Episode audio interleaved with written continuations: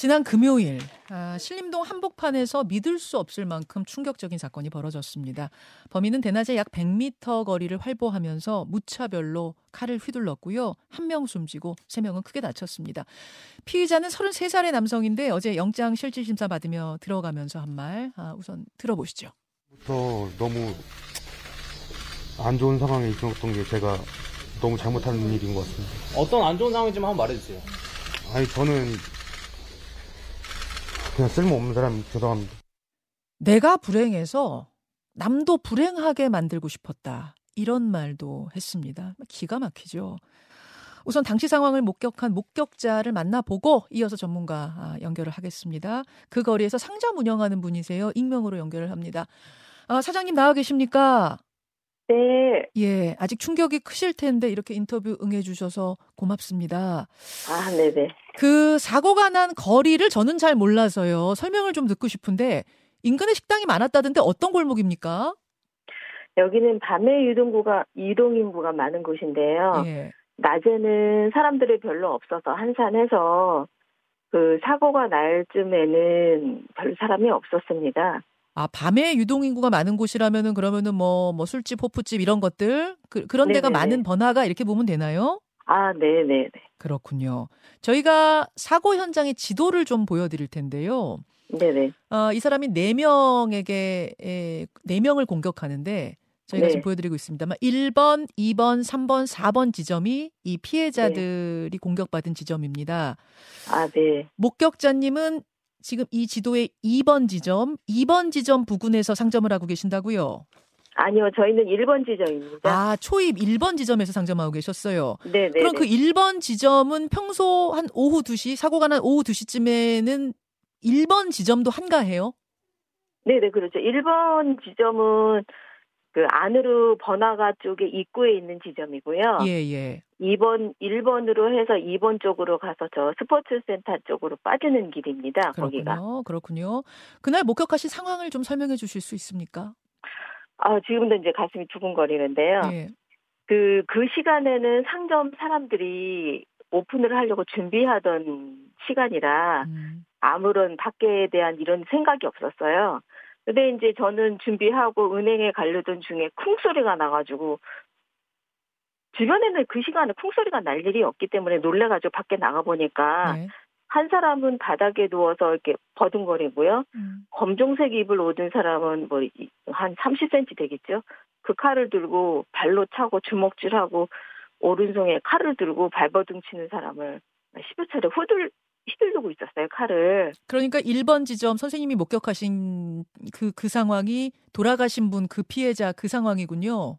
네네네. 예, 예. 이제 오늘 아, 그러니까 네 분 중에서 한 분이 돌아가시고 세 분이 크게 다쳤는데 목격자님이 목격하신 것이 그 사망하신 분이 가격당하는 그 장면. 예, 예. 네네네네. 예, 콩 소리를 먼저 듣고 나가 보니 흉기를 마구 휘두르고 있었다. 네네. 예. 어, 그, 그, 그러고 나서 어떻게 하셨어요? 그 휘두르고 나가지고 어, 처음에는 그 피해자도 소리를 지른 상태였거든요. 근데 이제 찌르고 나니까 조용해지면서 이렇게 칼에 피가 뚝뚝 흐르는 걸 들고 안쪽으로 도망가는 거예요. 예, 예. 그래서 저는 뭐 사고는 뭐 2시 한 뭐 7분쯤에 났는데 얼른 제가 들어와 가지고 112에 신고를 하고 112 신고하시고. 신고를 하고 있었는데 그 사람이 저하고 눈이 마주쳐가지고 무서워하고 저는 문을 잠갔거든요. 아, 범인하고 눈이 마주치셨어요? 예, 예. 그래서 문을 잠그고 있는데 갑자기 애기들이 그 고등학생 여자애 두 명이 뛰어들어와서 막 울면서 뛰어들어와가지고 예, 예. 아 죄송하다고 내가 여- 우리들 여기 좀 있- 들어가면 안 되겠냐고 어, 그렇게 해가지고 들어와서 예. 애, 애들은 그냥 거의 얼굴이 그냥 노랗게 변해가지고 눈물 바다였어요 얼굴이. 아, 고등학생 두 명이 그거 목, 상황을 목격한 다음에 무서워서 이제 문 두드리고 들어간 거군요. 네네네네네. 그 막 실신할 정도로 울면서 네네네. 어. 그래서 저희 창문에 가게니까 그 창문에 내다보지도 못하고 예. 그냥 소파에 앉아가지고 그냥 거의 엎드리다시피 해서 울고 있다가 아이고. 어, 이제 도망가서 이제 괜찮다 도망갔다 예. 그랬더니 집이 도망간 쪽으로 가는 방향이었단 말이에요. 그 학생들 예. 못 나가는 거예요 그쪽으로 못 애기들이. 나가죠. 못 나가죠. 예. 네, 그래서 경찰 올 때까지 좀 있어야 되겠다. 음. 그래서 울면서 있길래 달래주고 있는데 경찰이 와서 어느 정도 수습을 하고 어 그 밖에 나가는 쪽으로 저희가 네. 데려다 줬죠. 그래서 애들은 들어갔어요 무사하게. 그 범인하고 눈이 마주치셨다고 했는데 그게 이제 범행 직후 아닙니까? 끔찍한 그렇죠, 그렇죠. 살해 직후 그때 눈빛은 네네. 어, 어땠습니까? 아우 너무 그런 건 처음 봐가지고요. 제가 여기서 한 십몇 년을 일을 했는데 이런 일은 전혀 없었거든요. 예, 예. 그러니까 그래서 뭐 밖에서 싸워도 음. 별 반응이 없었는데 어 너무 무서워가지고 이게 그 사람의 액션이 굉장히 컸거든요. 그, 음, 조금 이렇게 하는 게 아니라 팔을 후- 높이 들었다가 이렇게 치- 치는 바람에 너무 놀래가지고 음. 그냥 달려 들어왔죠 가게로. 아, 그러니까 그 범인의 눈빛이 뭐 이 사람이 지금 펜타닐을 했다 맨 처음에 이렇게 마약을 했다 이렇게 진술하지 않았습니까? 네네. 그 그래요. 눈빛이 좀 기억이 나시는가 싶어서요. 눈빛은 그 당황한 눈빛이었지 그렇게 막, 허, 막 미친 듯이 하지는 않았어요. 아, 아, 아, 당황한 듯한. 예, 예, 예. 그 하, 경찰이 지금 뭐 동일 인물이 아니라고 보고 있긴 합니다만 뭐가 네. 사건 며칠 전에 무슨 글이 있었냐면 인터넷상에 칼을 든 사람이 이 신림역 일대를 돌아다니는 걸 봤다. 이런 네네. 글이 인터넷에 올라온 적이 있었다는 겁니다. 혹시 아, 이런 네. 얘기 들어보신 적 있습니까, 사장님? 아, 네. 저도 그런 얘기는 들었고요. 저희 고객 중에서도 그 지하철을 타고 오다가 어, 봤대요. 칼을 이렇게 들고 다니는 거를. 근데 그게 금방이 아니고 한두 달 전이라고 얘기를 했거든요. 아 잠시만요. 그거를- 고객 사장님 가게에 오는 고객 가운데 네네. 한두 달 전에 그 신림역 근처 지하철 안에서 칼 들고 다니는 사람을 봤다는 목격담을 들으셨어요? 네네네. 그래서 그 사고 난 이후에 저한테 찾아왔더라고요. 아 그분이 그 다시 사람이, 예, 예. 맞는지 궁금해서 왔다고 아. 그러면서 얘기해주고 안심, 어, 잘 있으면 안심한다 그러고 돌아갔어요. 아, 지금 인터넷상에 사건 전에 올라왔던 글을, 글을 경찰은 네. 일단 그 사람이 이 사람은 아닐 거다라고 보- 보고 있습니다만 뭐 정확하진 않죠. 보고 있습니다만 네네네네네. 칼 들고 다니는 사람을 봤다는 목격자도 있긴 있었군요. 네네네. 있었어요. 알겠습니다. 아, 뭐 지금 상인분들의 충격이 이만저만이 아니실 테고 거기다가 목격까지 하셨으니까 우리 지금 전화하고 계시는 인터뷰하고 계시는 사장님도 이게 지금보다 충격이 더 강해질 수도 있습니다. 트라우마가 있으실 수 있어요. 네. 정신적인 관리도 잘 하셔야 될 것 같습니다. 아, 네 네 네. 감사합니다. 예, 오늘 어려운 상황에서 이렇게 목격담 증언해 주셔서 고맙습니다. 고맙습니다. 예. 아, 신림동 묻지마 칼부림 사건의 목격자 한 분을 먼저 만나봤습니다. 이어서 전문가 이야기를 좀 들어보죠. 한국형사정책연구원의 승재현 선임연구위원 나와 계십니다. 어서 오세요, 승 네. 박사님. 안녕하십니까. 강력 사건이 워낙 많이 발생하는 요즘입니다만 이번 사건만의 특징, 차이점, 독특한 점이 있다면 뭡니까? 뭐 다들 시- 뭐 보셔서 아시겠지만 이 범인 자체가 처음부터 작정하고 내가 잡힐 수 있는 환경에서 범죄를 범했다. 음, 뭐 사실 보통 범죄를 범하면 완전 범죄를 꿈꾸지 내가 잡히는 걸 각오하고 범죄를 하지는 않잖아요. 그렇죠. 두 번째는 특정 연령층에 있는 남성에 대해서만 공격을 했다. 이 말은 어. 무슨 말인가 하면 자기가 공격을 하다가 자기 범죄가 저지당할 수 있음에도 불구하고 예. 뭐 작정하고 한 남성에 대한 공격을 예. 남성들에 대해서는 공격을 했고 마지막으로 음. 뭐 다들 뭐 사건을 읽어 보셔서 아- 자, 사건을 보셔서 아시겠지만 이 남성은 한 사람에 대한 살인의 고의가 어, 너무나 완벽했어요. 그래서 음.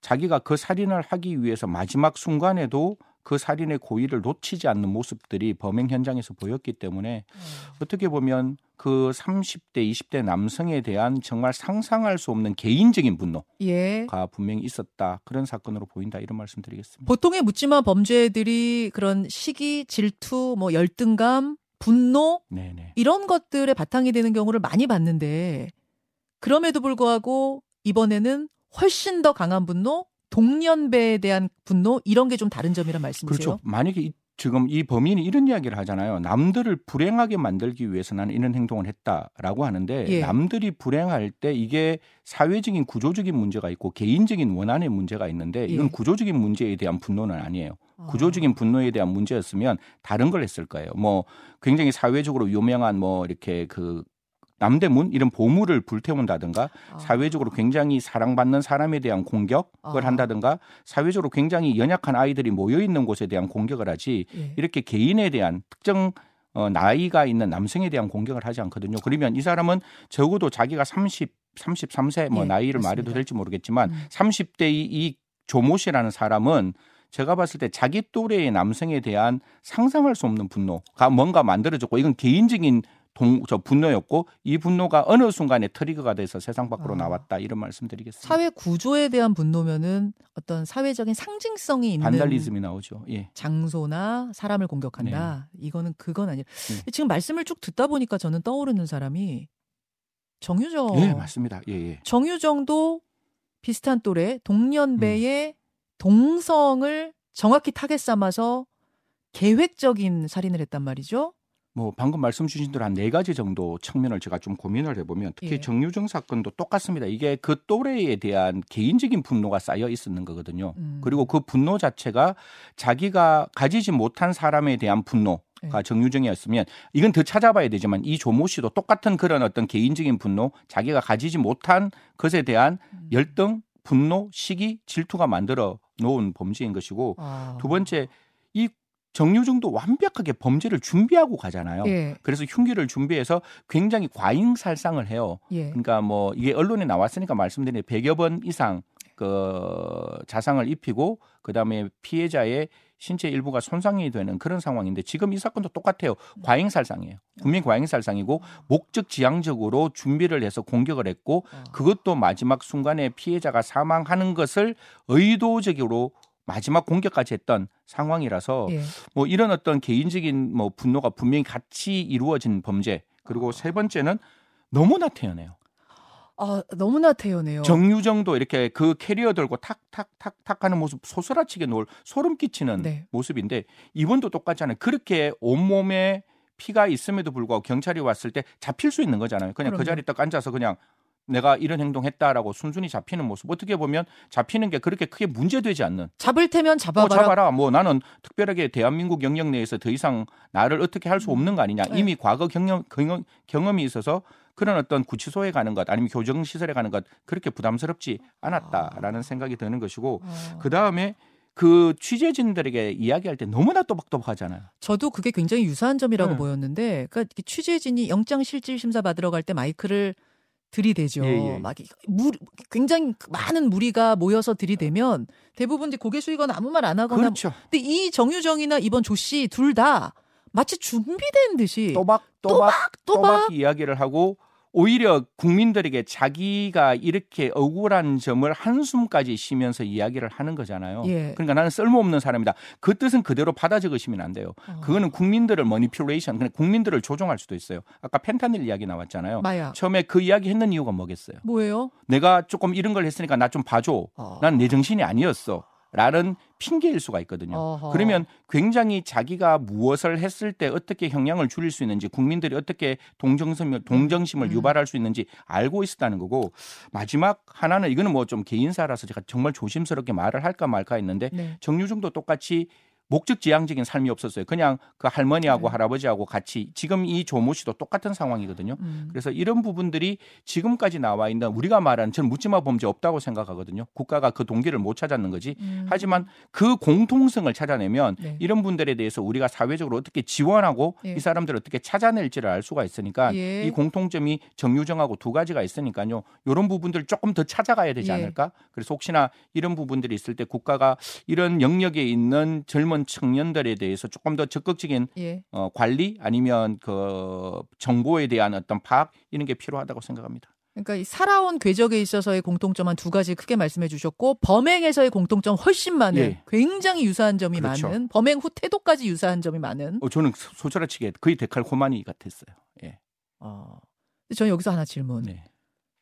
완벽하게 계획을 세우고 이 사람을 죽일 작정을 하면서 범행을 하고 범행 후에도 태연하게 오히려 피해자나 목격자들이 뛰어가고요. 이 네. 사람은 막 어슬렁어슬렁 걸어가요. 네네. 이 정도였는데 그런 사람이 또 무슨 뭐 또 감경을 받고자 펜타닐이라고 뭐 펜타닐 복용했다고 얘기하고 또 뭐 저는 쓸모없는 사람입니다. 음. 뭐이 뭐 이, 이런 게 너무 앞뒤가 안 맞는 얘기 아니에요? 대한민국에는 분명히 250조의 사형 무기 5년 이상의 징역으로 되어 있죠. 음. 우리가 다들 경험하시겠지만 알고 계시겠지만 내가 반성하고 나의 심신 상태가 조금이라도 부족하면 절대로 사형 나오지 않습니다. 음. 이건 사형이 아예 선고 자체가 불가능합니다.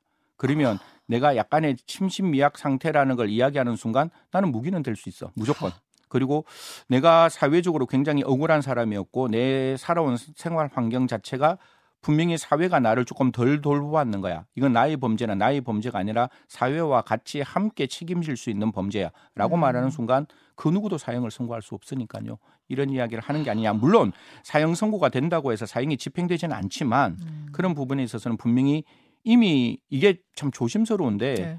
분명히 저희 대한민국의 교정은 열심히 교정하려고 노력을 했을 거예요. 음. 하지만 그 안에서 자기가 어떻게 하면 형을 낮출 수 있는지 음. 이미 소년부 기록, 송치 기록이 14건, 그 다음에 형 전과 기록이 3건이면 네. 내가 교정 시설에서 어떻게 하는 게 나에게 가장 효과적으로 형을 낮출 수 있는지 이미 다 배워왔지 아. 않았을까 그런 말씀드리겠습니다. 정유정도 범죄 프로그램, 뭐 범죄 영화 이런 거 엄청나게 탐닉했다 그러죠. 그렇죠. 도서관에서 그런 서적 다 관련 서적들 봤다고 하고 비슷하네요. 그 지금 부분 역시 뭐, 너무나 예, 조모 잘한다. 씨는, 예, 조모 씨는 이미 자기 생활로 자기 경험으로 예. 예, 체험했는 거죠. 잡히고 나서 이렇게 하면은 좀 유리하다라는 걸 네, 이미 네. 알고 있다. 이런 말씀.